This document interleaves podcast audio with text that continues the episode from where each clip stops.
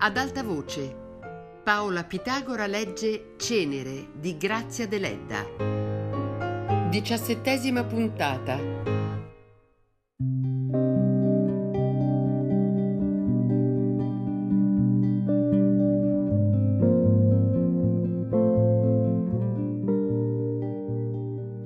Corriera attraversava le tancas selvagge, gialle di stoppie e di sole ardente, qua e là ombreggiate da macchie di olivastri e di querciuoli. Anania, seduto in serpe a fianco del vetturale che scuoteva la frusta entro la vettura si soffocava dal caldo, dimenticava le impressioni febbrili dei giorni scorsi per rivivere in un giorno lontano.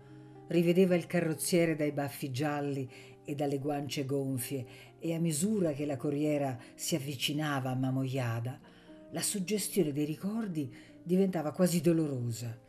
Nell'arco del mantice si disegnava lo stesso paesaggio che egli aveva intraveduto quel giorno, mentre abbandonava la testolina sulle ginocchia di lei e stendevasi lo stesso cielo di un azzurro chiaro, melanconico.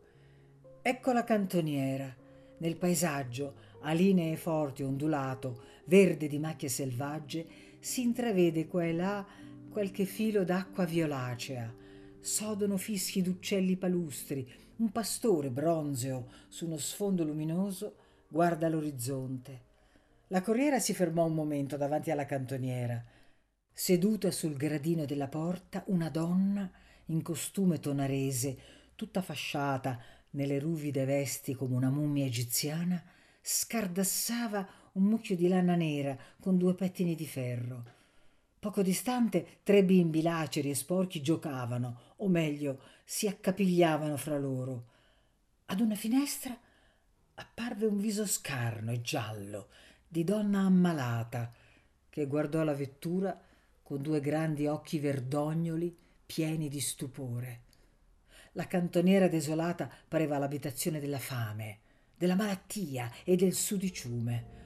Anania si sentì stringere il cuore.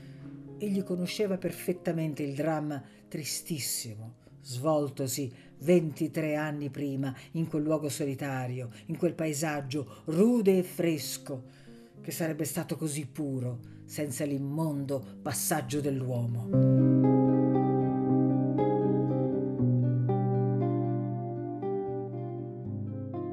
La corriera riprese il viaggio. Ecco Mamoiada, emergente tra il verde degli orti e dei noci, col campanile chiaro disegnato sull'azzurro tenero del cielo. Da lontano il quadretto aveva le tinte delicate d'un acquerello, ma appena la corriera si inoltrò su per lo stradale polveroso, il profilo del paesetto prese tinte cupe, ancor più forti di quelle del paesaggio.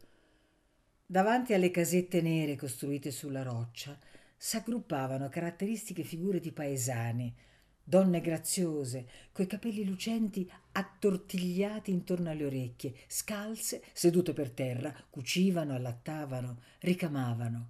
Due carabinieri, uno studente annoiato, un vecchio nobile che era anche contadino, chiacchieravano davanti alla bottega d'un falegname, intorno alla cui porta stavano appesi molti quadretti sacri dipinti a vivi colori. Dopo mezz'ora di fermata, la corriera ripartì.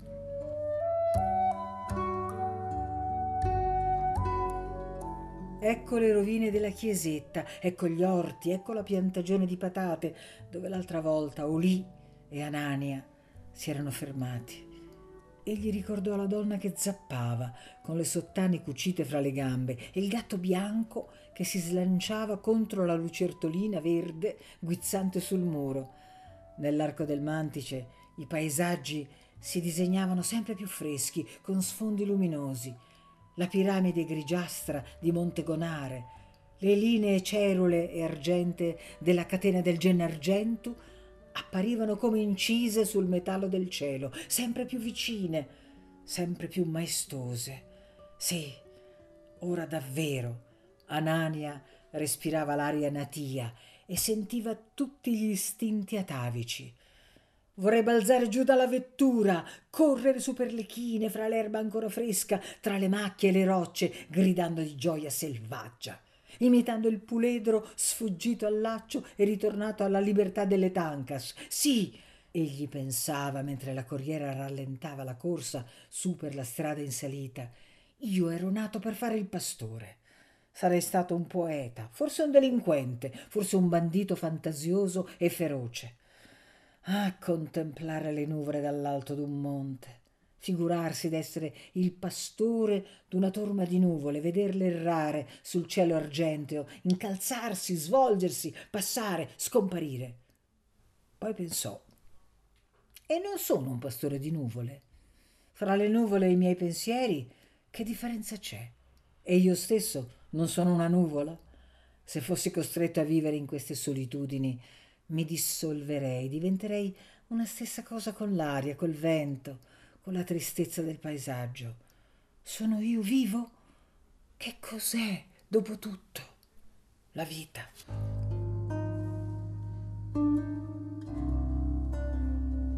Come sempre egli non seppe rispondere alla sua domanda. La corriera saliva lentamente, sempre più lentamente con moto dolce, quasi cadenzato il cocchiere sonnecchiava e pareva che anche il cavallo camminasse dormendo. Dal sole alto verso lo zenit calava uno splendore eguale, melanconico. Le macchie ritiravano le loro ombre, un silenzio profondo e una sonnolenza ardente pervadevano l'immenso paesaggio. Ad Anania pareva in realtà di dissolversi, di diventare una stessa cosa con quel panorama sonnolento, con quel cielo luminoso e triste. Ecco, egli aveva sonno e come l'altra volta finì col chiudere gli occhi e addormentarsi infantilmente. Zia Grazia! Nonna! chiamò con voce ancora assonnata, entrando nella casetta della vedova. La cucina era deserta, la straducola soleggiata Deserto tutto il villaggio, che nella desolazione del meriggio pareva una stazione preistorica da secoli abbandonata. Anania guardò curiosamente intorno. Nulla era cambiato. Miseria, stracci, fuliggine, un po' di cenere sul focolare, grandi tele di ragno fra le schegge del tetto e imperatore truce di quel luogo di leggende il lungo e vuoto fantasma del gabbano nero appeso al muro terreo. Zia Grazia, dove siete? gridò Anania girandosi intorno. Zia Grazia? Finalmente la vedova, che era andata ad attingere acqua ad un pozzo vicino, rientrò con un malune sul capo e la secchia in mano.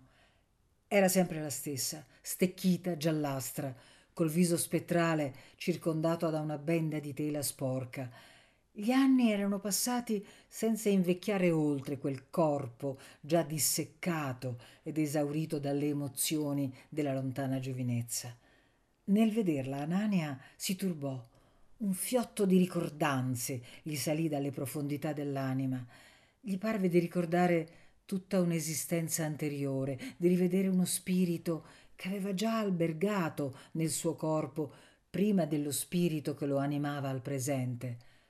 Buonas dies, salutò la vedova, guardando meravigliata il bel giovane sconosciuto, e depose prima la secchia, poi il malune lentamente, guardando sempre lo straniero.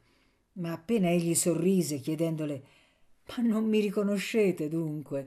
Zia Grazia diede un grido ed aprì le braccia. Anania l'abbracciò, la baciò, la investì di domande. E Zuanne dov'era? Perché si era fatto monaco? Veniva a trovarla, era felice, e il figlio maggiore, e i figli del fabbricante di ceri, e questo e quell'altro. E come era trascorsa la vita a Fonni durante quei quindici anni. E chi era il pretore? E si poteva l'indomani far la gita su Gennargentu? Figlio mio caro, cominciò la vedova dandosi attorno, come trovi la mia casa nuda e triste come un nido abbandonato? Siediti dunque, lavati, ecco l'acqua pure fresca, lavati, bevi, riposati. Ora ti preparerò un boccone. Non rifiutare, figlio delle mie viscere, non rifiutare, non umiliarmi. Per cibarti io vorrei darti il mio cuore, ma tu accetta quel che posso offrirti. Ecco, Asciugati ora, anima mia, come sei grande e bello. Dicono che tu debba sposare una ricca e bella fanciulla. Non è stata stupida quella fanciulla. Ma perché non mi hai scritto prima di venire? Figlio caro, tu almeno non hai dimenticato la vecchia abbandonata. Ma Zuanne? Zuanne! insisteva Anania, lavandosi con l'acqua freschissima della secchia.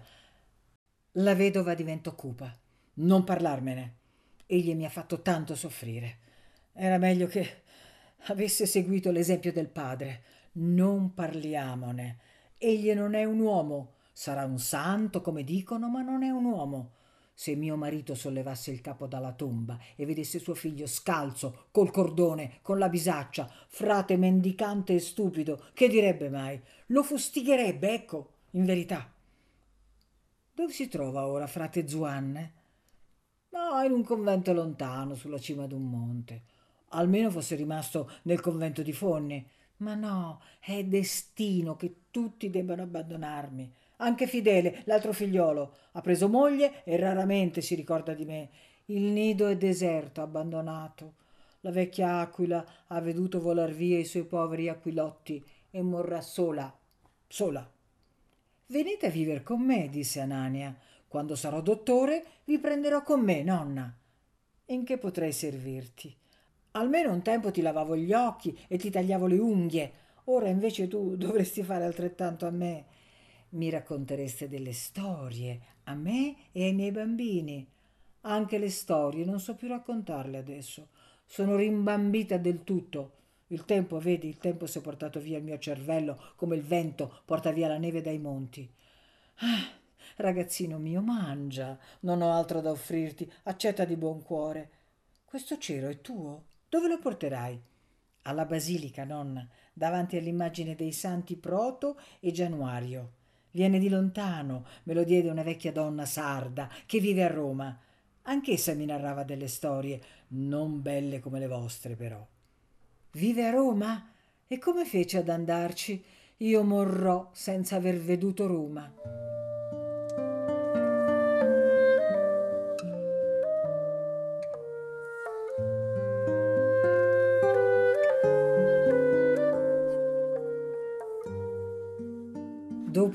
Modestissimo pasto, Anania cercò la guida con la quale combinò per l'indomani l'ascensione su Gennargentu. Poi si avviò alla basilica.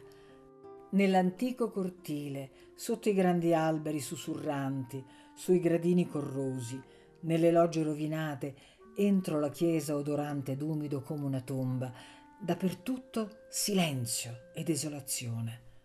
Anania depose il cielo di zia Varvara sopra un altare polveroso, poi guardò i primitivi affreschi delle pareti, gli stucchi dorati da una luce melanconica, le rozze figure dei santi sardi, tutte le cose, infine, che un tempo gli avevano destato meraviglia e terrore, e sorrise, ma col cuore oppresso da una languida tristezza.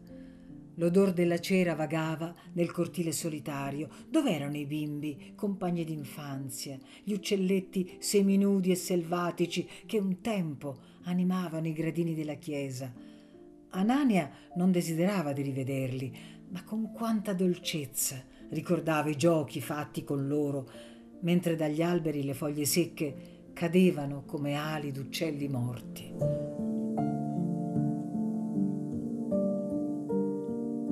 Una donna scalza, con un'anfora sul capo, passò in fondo al cortile. Anania trasalì, sembrandogli di riconoscere sua madre. Dov'era sua madre? Perché egli non aveva osato, pur desiderandolo, parlarne alla vedova? E perché questa non aveva accennato alla sua ingrata ospite? Per sfuggire ai ricordi amari egli andò alla posta e inviò una cartolina illustrata a Margherita. Poi visitò il rettore e verso il tramonto percorse la strada che guardava sull'immensità delle valli. Vedendo le donne fonnesi che andavano alla fontana, strette nelle tuniche bizzarre, egli ripensò ai suoi primi sogni d'amore, quando desiderava d'esser lui un mandriano e Margherita una paesana, fine ed elegante, sebbene con l'anfora sul capo, simile alla figurina d'uno stucco pompeiano come il passato era lontano e come diverso dal presente. Un tramonto meraviglioso illuminava l'orizzonte, pareva un miraggio apocalittico. Le nuvole disegnavano un paesaggio tragico, una pianura ardente solcata da laghi d'oro e da fiumi purpurei e sul cui sfondo sorgevano montagne di bronzo profilate d'ambra e di neve perlata. Una battaglia di giganti solari, di formidabili abitanti dell'infinito, si svolgeva entro quelle grotte aeree balenava il corruscare delle armi intagliate nel metallo del sole e il sangue sgorgava a torrenti, inondando le infuocate pianure del cielo. Col cuore balzante di gioia Anania rimase assorto nella contemplazione del magnifico spettacolo, finché le ombre della sera, fugato il miraggio, stesero un drappo violaceo su tutte le cose. Allora egli rientrò nella casa della vedova e sedette accanto al focolare.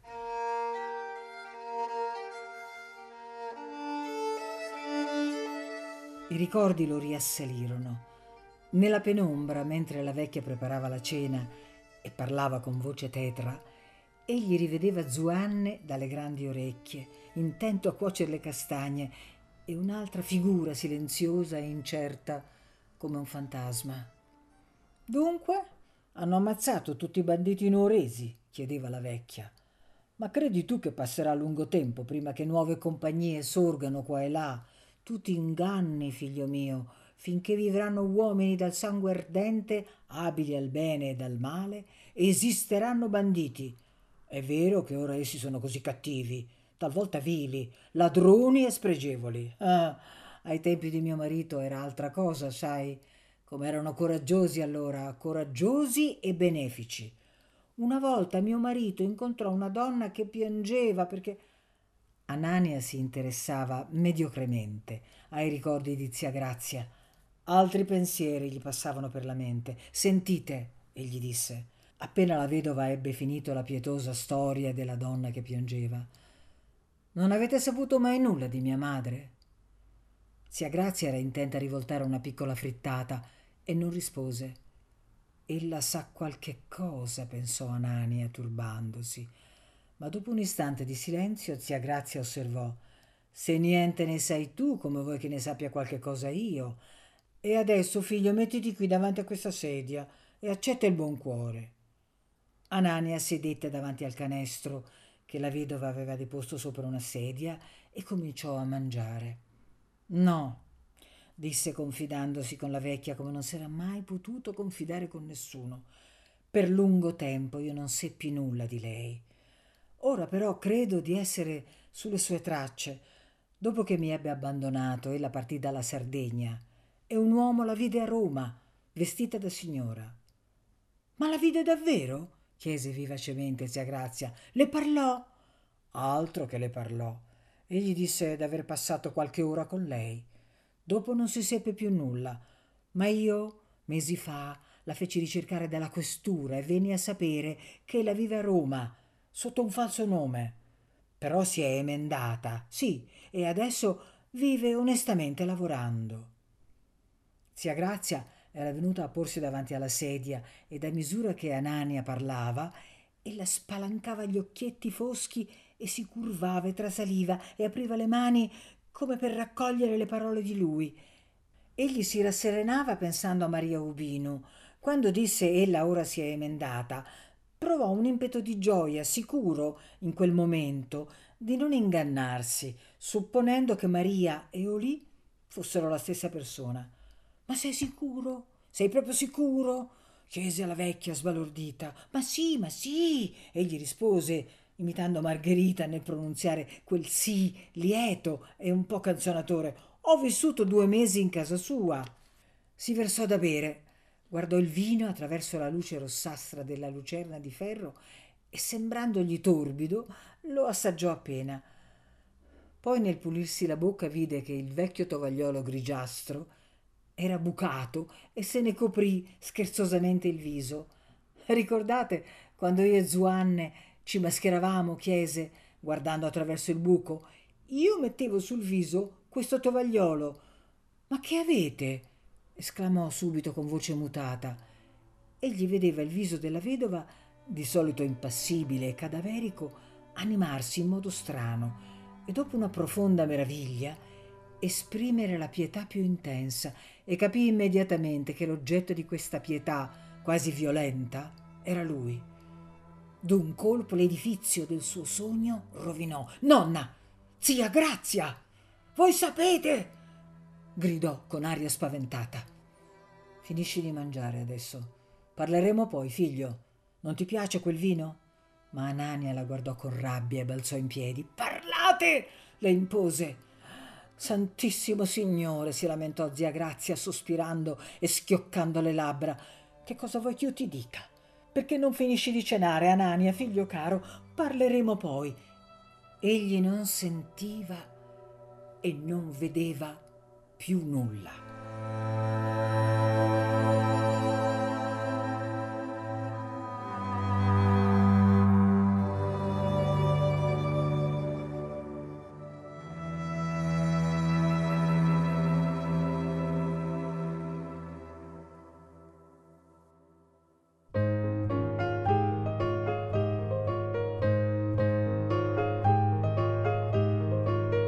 Paola Pitagora ha letto Cenere di Grazia Deledda, a cura di Fabiana Carobolante, con Jacopo De Bertoldi, Luigi Iavarone e Chiara Valerio. Tutte le puntate su Rai Play Radio. Ad alta voce è un programma Rai Radio 3.